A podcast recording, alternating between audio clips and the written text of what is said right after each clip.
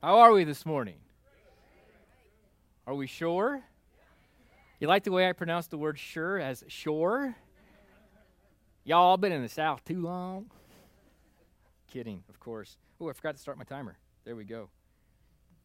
All right, well, we're looking this morning at Acts chapter 5, and we have a, actually a longer passage than what we had Nancy read for us this morning. Uh, Nancy read 5, 12 through 26, and she, she left off in the middle of the story. And like Paul Harvey, we're going to pick up and tell you the rest of the story uh, all the way through uh, chapter 5, verse 42. So if you have your Bibles, go ahead and, and open them up to Acts chapter 5. I will assume as I look at you flicking through your smartphone that you're scrolling through your scriptures and not checking your Facebook or Twitter feed. Right, Instagram. That's what it is. Let me just offer a bit of a summary as we, as we step into Acts chapter 5, verse 12. We'll remember together that, that just before Jesus ascended into heaven and returned to the right hand of God, uh, where he was exalted in glory, we'll remember that Luke, St. Luke records in chapter 1, verse 8, Jesus giving his church a mission. He, he says to his disciples, You will receive power when the Holy Spirit has come upon you, and you will be my witnesses in Jerusalem and in all Judea and Samaria and to the end of the earth. And as St. Luke records the unfolding of events as he writes for Theophilus, the book of Acts, this is exactly what we see happen. The Holy Spirit fell upon the earliest church in Acts chapter 2, and filled with the power and the boldness of the Holy Spirit, the church set about fulfilling the plan of God, making Jesus, the crucified and risen Messiah, known proclaiming life, salvation, forgiveness of sins in his name, and doing miraculous works, healing people in the name, the power of Jesus. Now, very quickly, the earliest church, led by the apostles, very quickly, the earliest church found itself in trouble with the powers that be in Jerusalem. In Acts chapter 4, St. Luke records the very first whiff of this trouble. Just as Jesus said would happen, as the apostles and the earliest church went about God's plan, proclaiming Christ crucified and risen, opposition arose. But in the face of this opposition, as we saw last week in Acts chapter 4, uh, sort of a low level, low grade opposition in which the, the Sanhedrin call Peter and John before them and say to Peter and John, Stop preaching in the name of Jesus. Stop talking about Jesus. Shut up and go away. Well, in the face of that opposition, the threat is implied. The earliest church prayed for boldness and found boldness in the sovereignty of God and in the power of the Holy Spirit. All things were happening according to God's plan and God's purpose, and the earliest church said, Listen, Lord, you continue to do mighty works and uh, get, make us bold to continue to preach Jesus. And that's exactly what they did. They faced opposition, but in the face of opposition, they continued to proclaim Jesus. As we come to Acts chapter 5 today, starting at verse 12 and running to verse and through verse 16, what St. Luke offers us is a summary passage. After this first bit of trouble with the Sanhedrin, well, what happened? What did they do? Well, Luke tells us many signs and wonders were regularly done among the people by the hands of the apostles, and they were all together in Solomon's portico as a part of the temple. And so, despite the warnings and the threats of the Sanhedrin, the apostles continued to preach Jesus, crucified and risen. And they, miracles continued to be done in the name of Jesus to authenticate that preaching. As a result of, of the obedience of the apostles, as, as a result of the Holy Spirit empowered apostles continuing to work the plan of God, St. Luke tells us, more than ever, believers were added to the Lord, multitudes of both men and women. And from the perspective of the Sadducees, from the perspective of the chief priests, from the perspective of the Sanhedrin, therein lies the problem. The earliest church went about God's plan, So naturally, opposition doesn't just rise, but it actually escalates. It gets worse, it gets more serious, it gets heavier. But what we find in this passage, I think, is a word of encouragement because what we find in this passage, Acts chapter 5, 12 through 42, is, is really a simple, big idea for this morning. What we find in this passage is that the plan of God is unstoppable. Opposition will arise, opposition may arise, all kinds of opposition, in fact. But God's plan is unstoppable. Now, having said that, I'm, I'm, a little concerned that you guys are not with me this morning, that we're not quite awake this morning. Are we okay? Amen. Thank you, Steve. Appreciate that. Looking for that. I'm still waiting for Thelma to say, Help him, Jesus. We pick up in uh, Acts chapter 5. Uh, you look at verse 17. This already exasperated Sadducees were filled with jealousy at the growth of the church and the popularity of the apostles. The impact of the church had begun to expand beyond the city of Jerusalem, and the Sadducees were angry. And perhaps part of their anger is the simple fact that, that the Sadducees themselves were revealed to be impotent, powerless, when compared to the power found in the name of Jesus.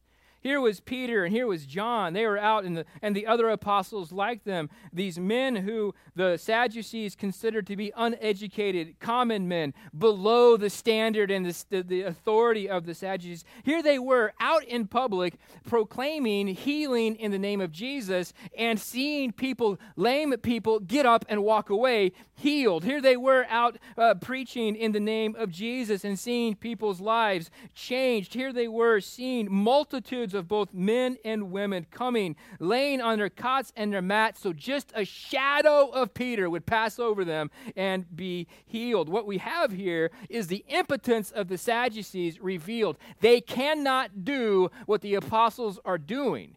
What, what, who has ever been healed in the name of Caiaphas? Who has ever been healed in the name of Annas? Who has ever been healed by the power of the Sadducees? And they can't do it.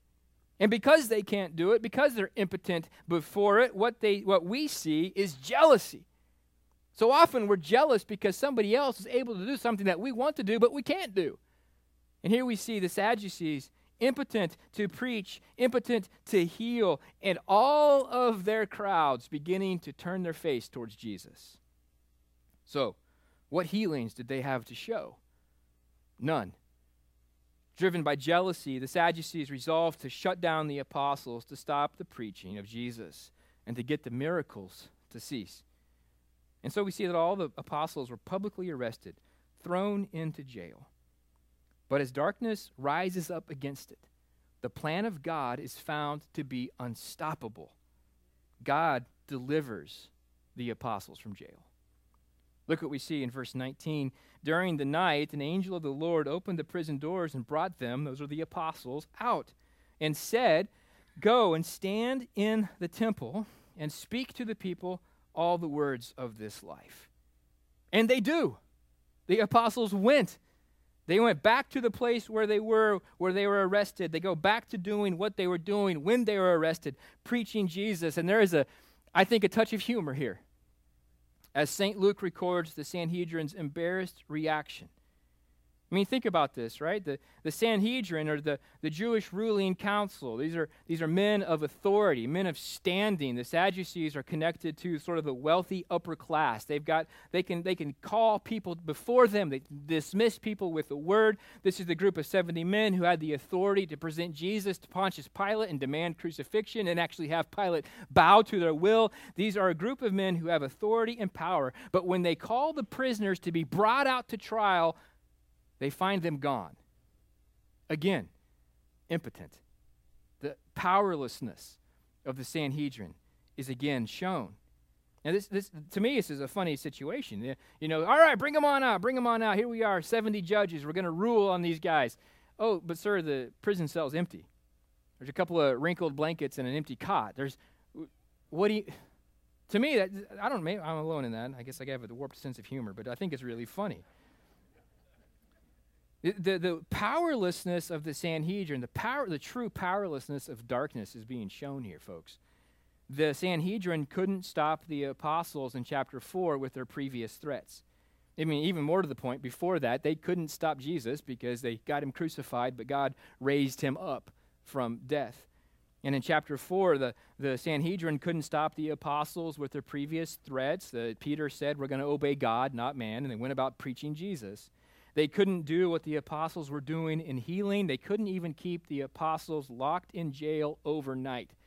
Barney Fife did better than the Sanhedrin.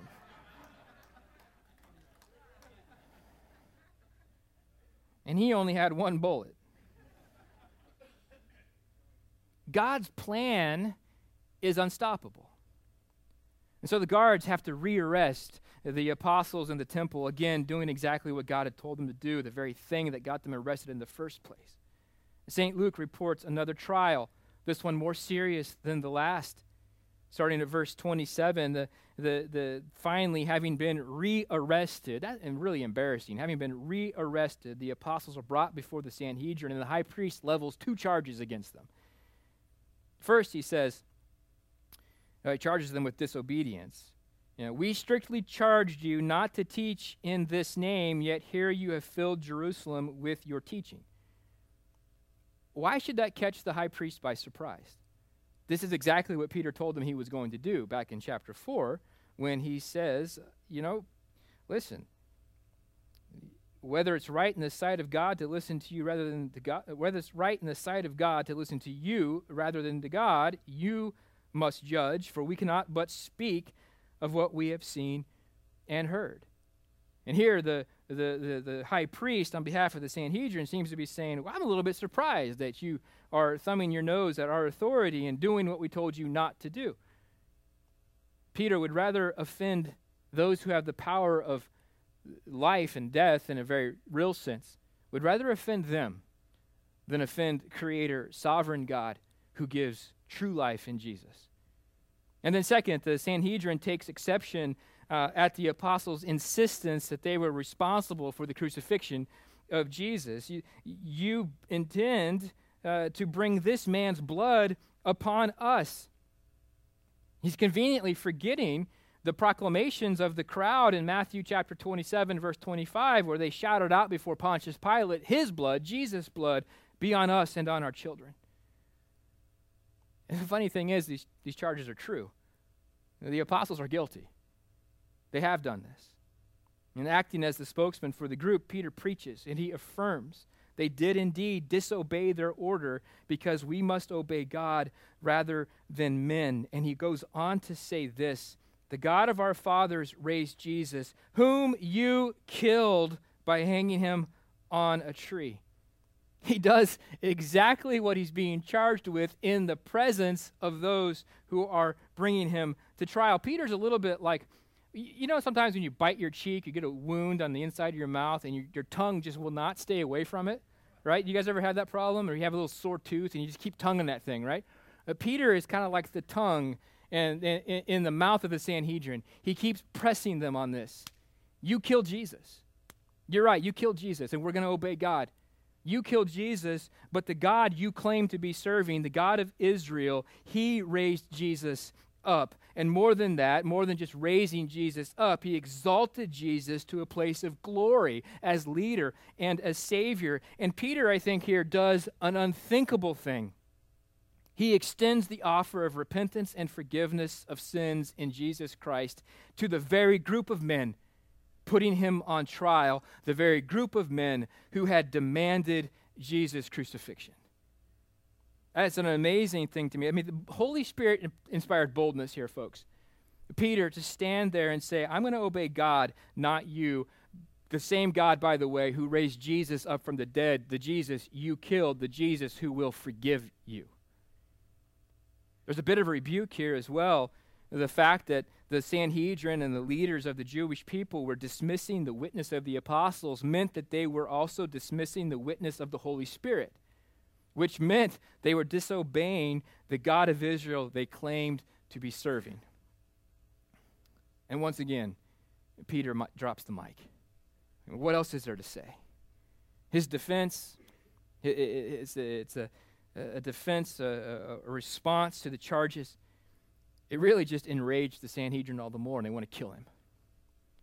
Folks, we ought not be surprised when darkness rises up against the light. We ought not be surprised when the forces of evil attempt to overcome the forces of light. We ought not be surprised when the world strikes back against the gospel of Jesus Christ. In John chapter 3, Jesus talks about the fact that the darkness hates to have its deeds exposed to the light. Naturally, it strikes back because of that. And what we see, in fact, is, is rather than the Sanhedrin back in uh, here in Acts chapter 5, rather than the Sanhedrin throwing up their hands and saying, Yep, you're right, you beat us this time, we're done, they actually escalate. And escalation continues. We ought not be surprised by that. Darkness strikes out in its attempts to suppress and oppress the light. It strikes out to destroy the light, but it can't. It can't. In John chapter 1, verse 5, the light has come into the world, and darkness has not overcome it. Darkness cannot win, folks, because the plan of God is unstoppable.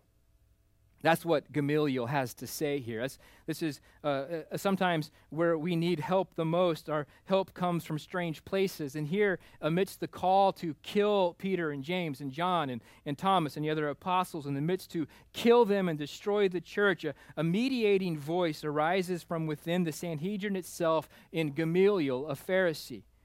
Gamaliel is a man of reputation, a man of influence, a man respected by all the people, uh, the man who was the mentor to uh, Saul, who becomes Paul. He, he uses the historical examples of two failed false messiahs to say this keep away from these men. Let them alone, for if this plan or this undertaking is of man, it will fail. But if it is of God, you will not be able to overthrow them. You might even be found opposing God. When we think about that, if it's of God, there's nothing, Gamaliel says, you can do. God's plan is unstoppable. He will find a way to do exactly what he wants to do. And, and more than just having to find a way by scratching around and duct taping things together and have plan B, Q, and X, what he does is he, in his sovereignty, he knows exactly what he's going to do. And so, whether you stone Peter and James and John, whether you behead Peter and James and John, it's not going to stop the very thing that's driving you crazy, which is the preaching of Jesus crucified and risen, and people coming to faith in his name and healings in the power of his name, because that's part of God's plan. And God's plan is unstoppable. And so the Sanhedrin says, ah, you're right, let's beat them anyway, which they did and then again warned them to not speak in the name of Jesus. And what do you think the apostles' response is going to be? Go Jesus, right? What's that meme? Not today, Satan, right? They actually counted it as a blessing to have received blessings beca- or beatings because of the word of God. And they go out, and every day in the temple and from house to house, they did not cease teaching and preaching that the Christ is Jesus. Darkness rises up, it escalates its opposition, but the plan of God is found to be unstoppable. The plan of God is unstoppable because it has everything to do with God. The plan of God has to do with His kingdom coming to bear upon His world through Jesus Christ. It has to do with making disciples through the preaching of His word. It has to do with Jesus, the crucified and risen one, being made known so that God may give repentance and forgiveness of sins to all who believe. This is the plan of God, and it is unstoppable. Unstoppable because fundamentally, it is God who carries it out. In our gospel reading for this morning, Jesus asked his disciples, Who do you say that I am? And Peter replied, You are the Christ, the Son of the living God. Jesus then responds to Peter's good confession, congratulating him because he was the recipient of God's grace. He was blessed because Jesus' identity had been revealed to him by the Father. And then Jesus went on to say that he would build his church Jesus would build Jesus' church upon the confession that he is the Christ, the Son of the living God, and Jesus pronounces that his church will be victorious. He says this The gates of hell shall not prevail against it. In the third Lord of the Rings movie, Return of the King, there's a great scene where uh, the, the armies of Mordor have been defeated by the returning king Aragorn. And the Aragorn and the armies of men, they go to the gates of Mordor. Who's on the defensive here, folks? Mordor is on the defensive. It's the armies of men who are on the offensive. If you have no idea what I'm talking about, that's okay. There's probably three that do. That's the same here in this passage, right? We oftentimes think about this idea that the gates of hell shall not prevail against us. Folks, it's the church that's on the offensive. It is hell that's on the defensive. It is hell that's being laid siege to. Jesus' church has the mission to be on the offensive, to actively go about making disciples, making repentance and forgiveness of sins to all who believe in Jesus known, for the purpose of God's kingdom expanding. That's the plan of God. That's the mission Jesus gave to his followers in Acts chapter 1, verse 8. That is the mission of the church that continues on today. It hasn't changed.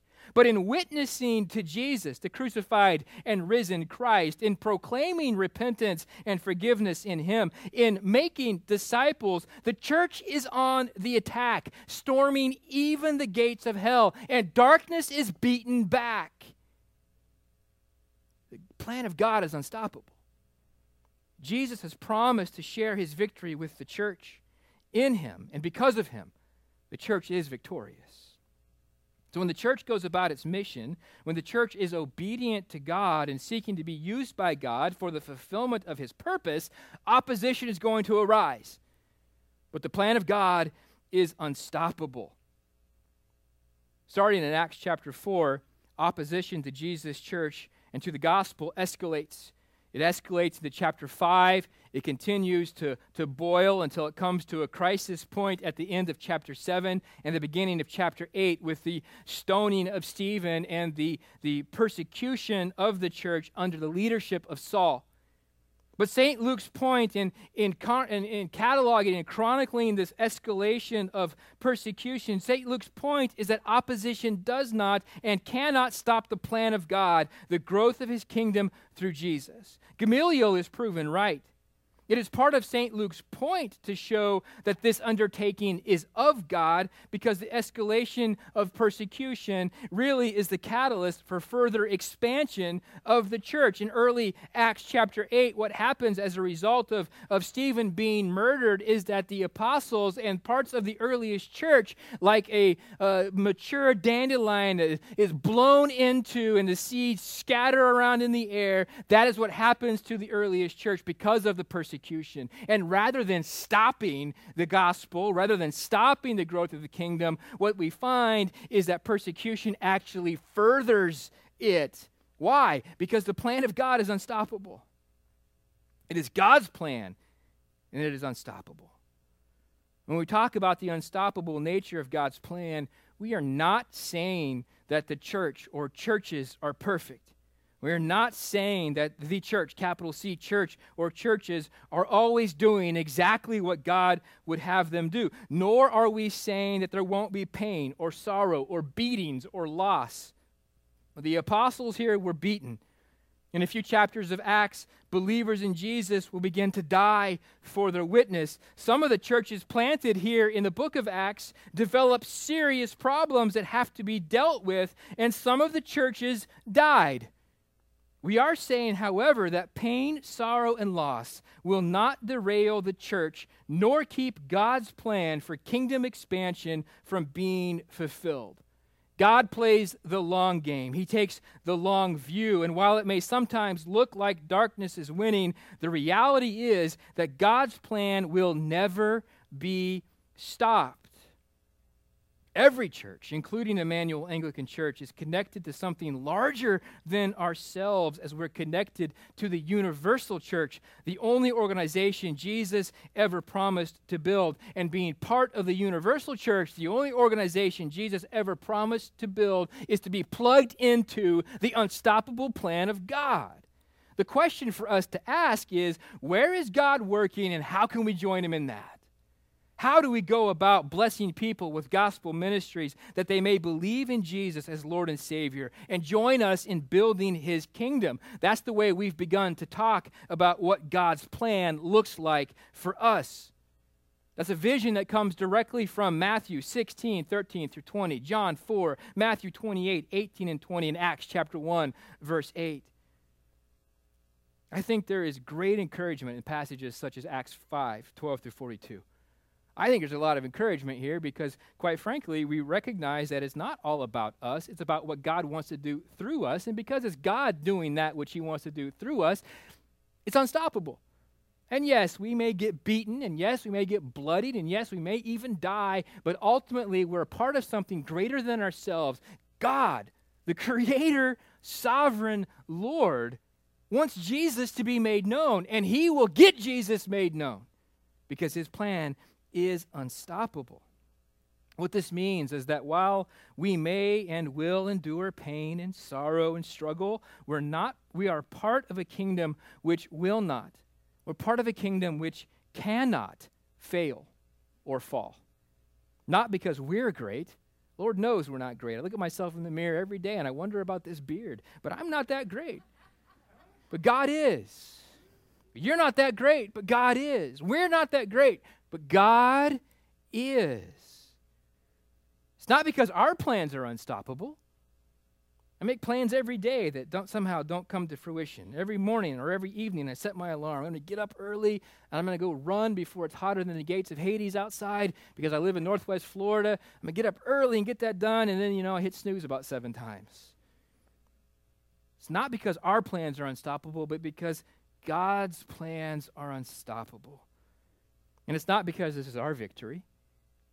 I can't win this. We can't win this. But God has already won this in Jesus. God is at work to complete his plan, and our calling is to be a part of that plan. Resting in the sovereignty of God, being bold in the power of the Holy Spirit, knowing that it is God's plan that is unstoppable. I've said this to you in the name of the Father, and the Son, and the Holy Spirit. Amen.